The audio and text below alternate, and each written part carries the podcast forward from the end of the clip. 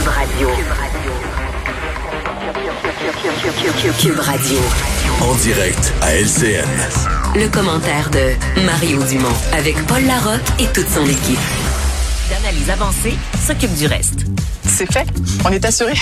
On a tout compris. Sonnet Assurance. Assurez-vous en ligne dès aujourd'hui.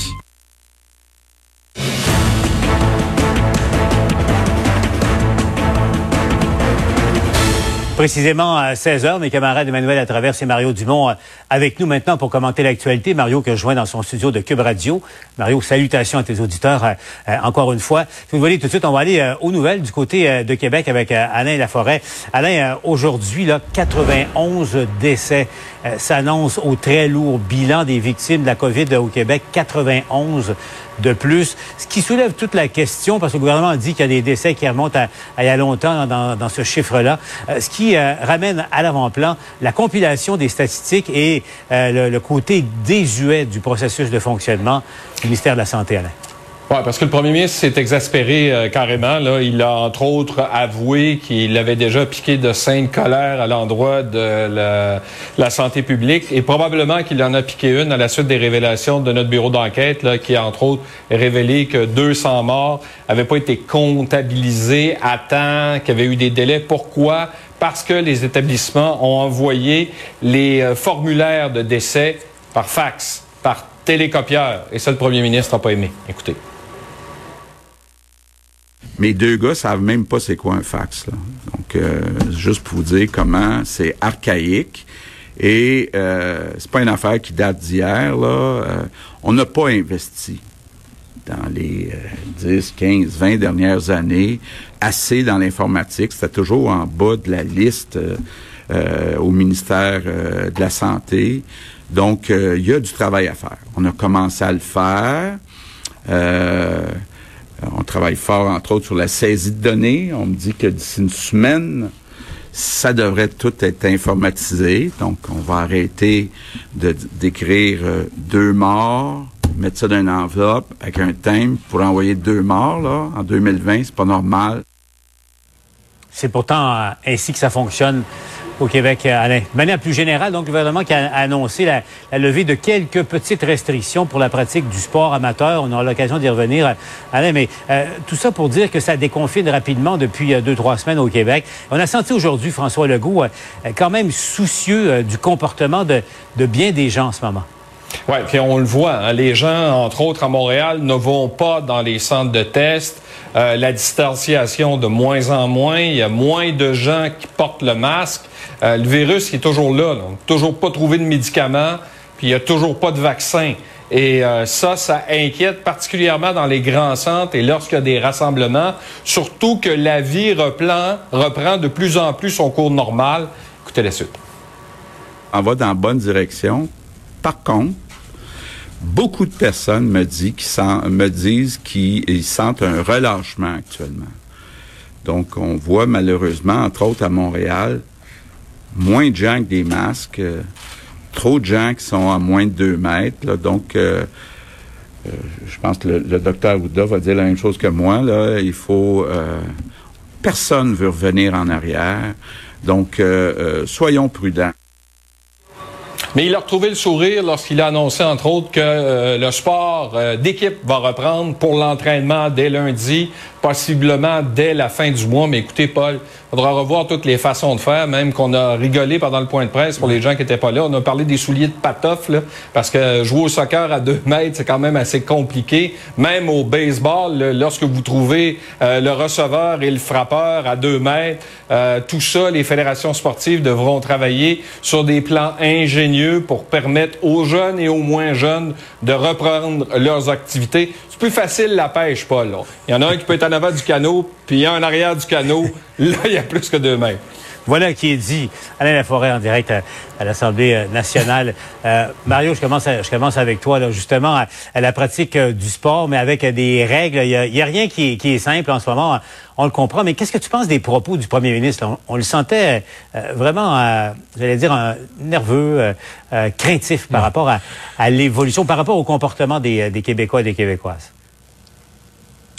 Je pense qu'il y a raison. Les observations qu'il fait sont exactes. Il y a un relâchement, même à Montréal, sur le port du masque. On le sent. On le sent généralement.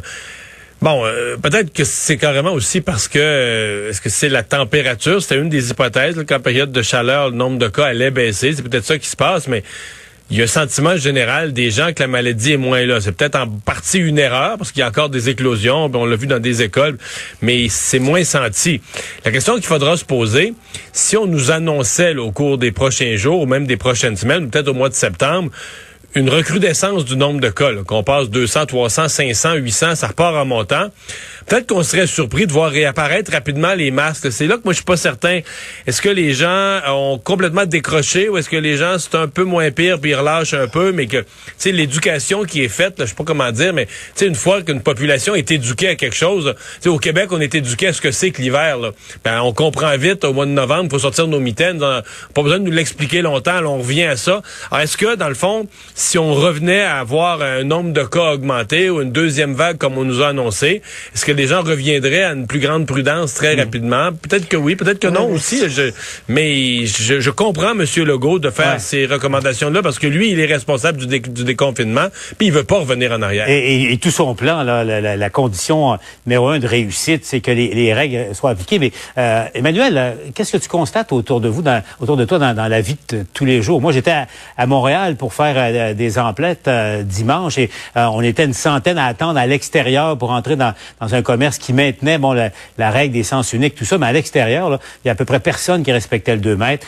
Nous étions quatre, j'ai compté, quatre sur 100 qui portaient un masque. Quatre sur 100. Moi, je vais t'avouer, dans les dans les commerces que j'ai fréquentés la fin de semaine dernière, c'était deux grosses quincailleries. Euh, et donc, euh, c'était, il y a un endroit où je dirais que sept personnes sur dix portaient le masque et à l'autre endroit, il y avait moi et mon mari à peu près seul qui portait le masque. Mais dans tous les cas, les gens euh, respectaient le 2 mètres. Donc, est-ce que euh, je pense que c'est très, très, très aléatoire. Moi, je maintiens qu'une partie du problème, c'est l'habitude de pas oublier le mhm. masque en quittant la maison. Mais le gros risque de dire, bon, on va attendre, puis si ça repart, on remettra le masque, puis on refera attention, c'est qu'une fois que la vague est partie, c'est là que c'est difficile de l'arrêter. Et on l'a vu dans les dans les chiffres qui ont été rendus publics par euh, par la santé publique du Canada aujourd'hui. Si on maintient ces règles-là du 2 mètres, du masque, du lavage de main, ça va s'étioler et on va on va se pas s'en débarrasser, mais ça va s'étioler si les gens relâchent. Mais là, on va être pris là avec ça très gravement jusqu'à avancer dans les dans l'hiver 2021. Là. Ça, ça veut dire là, encore là, 6, 8, 9 mois euh, de vivre euh, avec l'épée de Damoclès au-dessus de la tête et cette vague repartirait dans le mhm. courant du mois d'août. Donc, justement, c'est, elle est là, moi, je pense, l'inquiétude des autorités, du gouvernement Legault en particulier, c'est de dire que si on fait pas attention maintenant, ben, c'est dans le mois de juillet, puis au mois d'août qu'on va se rendre compte que là, on est en train de reperdre le contrôle. Et ce qui est difficile, c'est justement de l'aplatir, cette vague-là. Euh, et donc, je conçois très, très, très clairement là, cet appel de M. Legault à ce que les gens se fassent tester. Parce que là encore, si on les trouve pas, les cas, on peut pas les contenir et on peut pas faire le retraçage. Et, encore faut-il le savoir, parce que ce nous amène, euh, Mario, à, la pointe d'exaspération du premier ministre. Là. Euh, il parlait du fax en, rigolant, mais quand on y pense, ça font, euh, soit la poste, le fax. Mario, bien des jeunes nous écoutent, le fax, c'est quelque chose qui a été inventé dans les années 80. ça a suivi d'abord les signaux de fumée. Il y a eu ensuite les télégrammes, le téléphone et le fax. et on se sert, on se sert de ça encore aujourd'hui pour gérer une pandémie. Mario? Ouais. Mais euh, ce que M. Legault a dit, moi je l'ai vécu, il dit mes fils savent même pas c'est quoi. Moi je l'ai vécu l'an dernier, ma fille qui avait et justement avec le système de santé qui avait qui a eu un dossier de CSST, elle a eu une blessure au travail, etc. Est arrivée dans la porte de mon bureau, l'air désemparée, puis elle dit c'est quoi ça un fax? Là, j'ai expliqué. j'ai expliqué qu'on va pouvoir trouver un, qu'il y a encore ça dans certains bureaux. Mais c'est certain que c'est, on est, on est euh, dépassé. Bon, c'est un peu anecdotique quand même, mais ça raconte quelque chose à propos du système de santé. Sauf que là, c'est question, euh, la résultante de ça, les cas qui s'accumulent, qu'on sort pas, ça devient un peu fatigant. Là, ce matin, on nous a donné 65 cas de plus qui datent du mois de mai. Là, dans les trois, les, les, les quatre derniers jours, le 31 mai, on nous a ajouté 165 cas qui qui traînaient du mois de mai. Après ça, 25. Pour aujourd'hui, 65. Euh, en gros, là, ça fait 250 cas du mois de mai, que là, il nous arrive plus tard. Puis là, nous, à toutes les bulletins de nouvelles dans le mois de mai, on disait au monde, ah, ça baisse, le nombre de morts baisse. Mais là, si on va remettre ces 250-là, si on allait les répartir sur toutes les journées du mois de mai, au mois de mai, le nombre, le nombre de décès, ben, c'est pas tant que ça, c'est que les cas rentraient pas. Puis là, aujourd'hui, on nous dit, OK, on a, mais des, des cas vraiment du dernier 24 heures, là, faut pas s'inquiéter, on a juste 20 quelques. Je pense aujourd'hui, c'est 26. On sait pas. OK, c'est 20 quelques, mais est-ce qu'on va apprendre dans quelques jours que finalement, il en mm-hmm. manquait 20 ou il en manquait 30, là, tu sais? La, compilation des chiffres, c'est un peu fatigant. On va, on va, attendre le fax ou encore euh, l'arrivée du courrier euh, éventuellement. L'autre dossier chaud, bien sûr, CHSLD et la présence de nos militaires. Vous venez, on va aller retrouver euh, Michel du côté d'Ottawa. Michel, bon, on a entendu le ministre de la Défense dire qu'il n'est pas question de prolonger la mission de nos militaires dans nos CHSLD au Québec et, en Ontario. Michel, le lieutenant québécois, là, Pablo Rodriguez, avait peut-être un autre son de cloche. En tout cas, il n'est pas sûr que les militaires vont, vont j'allais dire déserter, vont quitter les CHSLD aussi vite que le ministre de la Défense semble le dire. Oui, parce que ce qu'on nous dit à Ottawa et ce qu'on dit à Québec, Paul, c'est qu'au cours des derniers jours, ça a. Ça négocie entre Ottawa et Québec pour savoir qu'est-ce qu'on fait avec, là, aujourd'hui, là, ils sont 1316 militaires dans 18 CHSLD parce qu'il faut savoir qu'ils se sont retirés de quelques-uns des CHSLD puisqu'ils ont réussi de faire passer la situation du rouge au vert. Et là, ce qu'expliquait le lieutenant québécois de M. Trudeau un peu plus tôt, c'est qu'on est en train de voir, est-ce qu'il y a d'autres possibilités? Vous savez qu'il y a des bénévoles de la Croix-Rouge qui sont aussi disponibles et peut-être que ça, ce serait une avenue pour le fédéral.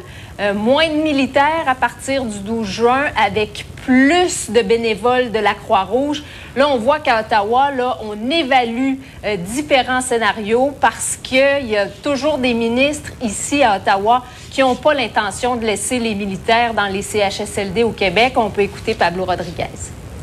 On regarde ça actuellement. Je discute avec le ministre euh, la sécurité publique sur la possibilité de faire intervenir la Croix-Rouge qui est tout à fait, qui est tout aussi compétente qu'on déploie souvent à l'étranger dans le cas euh, d'urgence médicale, qui pourrait très bien faire le, travail auprès de nos aînés. Mais pour, pour j'ai pas de réponse précise à vous donner à ce moment-ci. Je voudrais pas improviser, mais je peux dire qu'on travaille sur des solutions alternatives. On veut pas laisser tomber nos aînés. Donc, ça négocie en coulisses. Un mot à Michel, et c'est important pour euh, les personnes âgées qui nous écoutent. Là.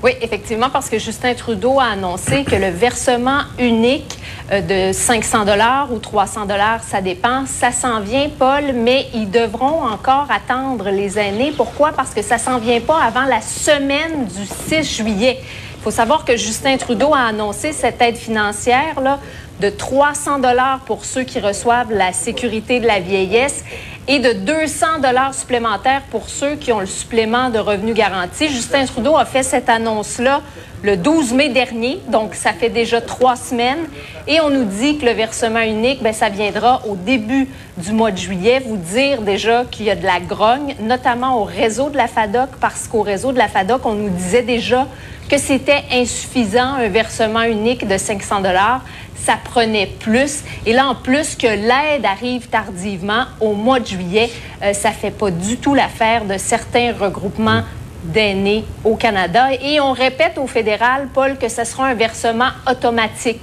Les gens n'ont pas à remplir quelques dossiers que ce soit. Euh, on veut surtout éviter les vols de données personnelles, par exemple, ou d'identité. Michel Lamarche en direct d'Ottawa. Merci, euh, Michel. Bon, Emmanuel, prenons les choses une à une. D'abord, euh, euh, l'affaire des militaires. Qu'est-ce qu'on doit comprendre des propos, de, entre autres, de M.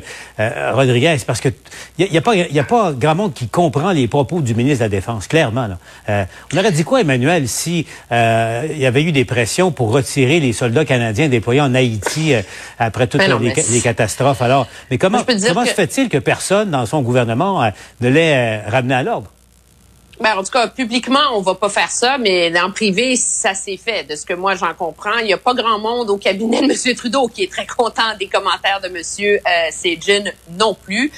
Pourquoi? Euh, parce que le le problème qu'il y a, et moi, je peine à comprendre pourquoi euh, Ottawa ne l'explique pas tout simplement. Moi, ce qu'on m'a expliqué, c'est que la réalité, c'est qu'il n'y a pas un si gros contingent de personnel médical en termes de techniciens médicaux et d'infirmières au sein des Forces armées canadiennes. Et en ce moment, c'est plus de 80% d'entre eux qui sont déployés au Québec et en Ontario. Le problème, c'est pas de trouver, puis c'est des bras des, des militaires là, pour venir faire la job. Le, le problème, c'est de trouver la portion du déploiement qui a une formation médicale. Et la raison pour laquelle Ottawa doit rapatrier une partie de ces gens-là, c'est que si Ottawa, cet été, veut pouvoir déployer des forces armées canadiennes ailleurs, catastrophe naturelle, feu de forêt, on peut pas, dans les opérations des forces armées canadiennes, déployer des bataillons sans que le personnel médical suive.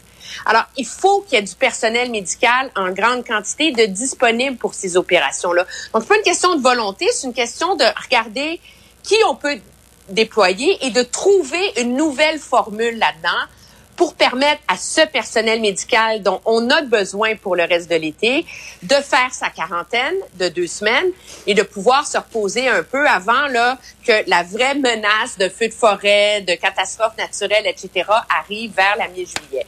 Donc, on est à la recherche d'une solution.